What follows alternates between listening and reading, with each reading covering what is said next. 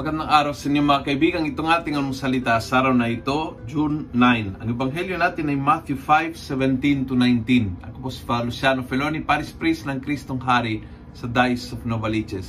Sabi ni Jesus, Do not think that I have come to annul the law and the prophets. I have not come to annul them, but to fulfill them. And I think napagagandang aral ng Panginoong ito. Ang ating misyon ay bigyan kaganapan ng mga utos. Hindi tayo sumusunod lang dahil sa utos. Halimbawa, let's say, um, obligasyon magsimbaon sa araw ng linggo. Hindi natin ginagawa yan dahil obligasyon. Yan po utos. Kundi binigyan natin kaganapan. Ginagawa natin dahil gusto natin makipagtagpo sa Panginoon. Ginagawa natin dahil sa utang na loob gusto natin pasalamatan lahat ng hagban ng ating buhay. Kaya kung pwede araw-araw, magsisimba ko araw-araw, hindi dahil obligasyon, kundi dahil nalakpasan ang obligasyon. I hope you understand this, na maraming beses yung nire-required ay yung parang pinaka-basic.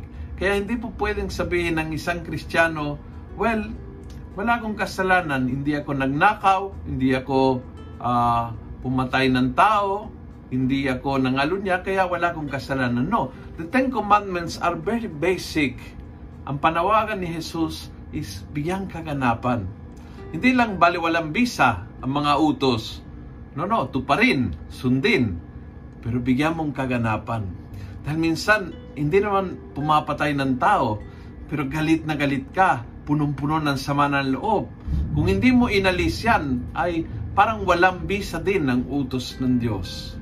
So, wag lang sundin ang utos ng Diyos, kundi bigyang kaganapan ang utos ng Diyos.